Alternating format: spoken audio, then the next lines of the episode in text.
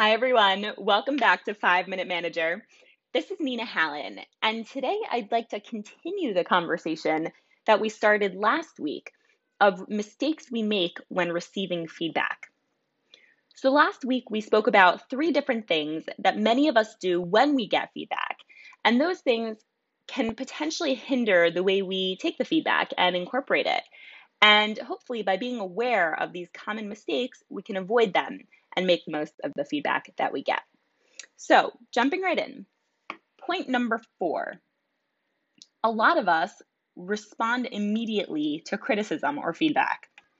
And while it's important to acknowledge the feedback, it's also very important to assume best intent.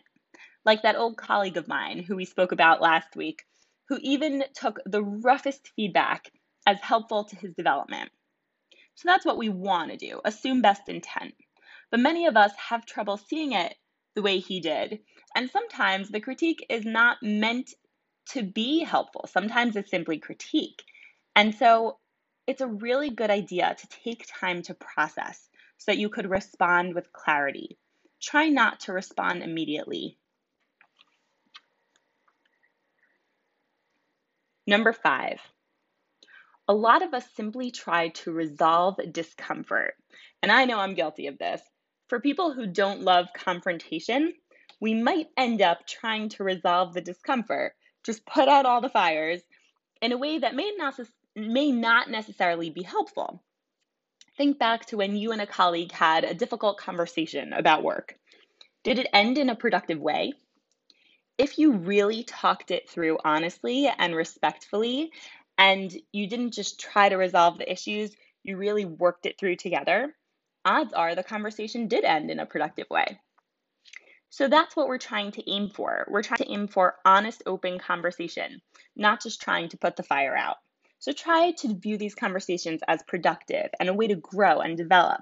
And hopefully, you'll be able to have these kinds of conversations. And last but certainly not least, the sixth point is don't dismiss the feedback. It's a lot easier to pretend we didn't hear anything, but it's worth it to capitalize on the new info you've learned. Listen to your colleagues and ask follow up questions. Try to understand. It'll be worth it. So, now that we've run through the six don'ts of receiving feedback, let's quickly summarize what we've talked about last week and this week. Number one, try to view criticism as a good thing. Number two, listen intently. Number three, don't take it personally.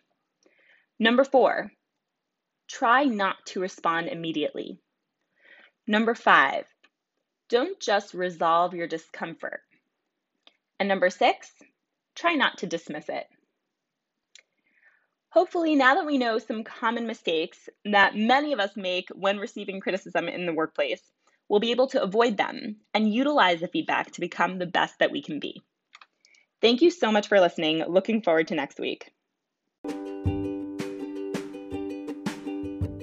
Thank you so much for listening to the Five Minute Manager. We would love to hear your feedback. I am Josh Gottesman. Please send me an email, gottesmanj at ou.org. We'd love to hear your thoughts. We'd love to hear your feedback. We'd love to hear a topic that maybe you would want us to cover.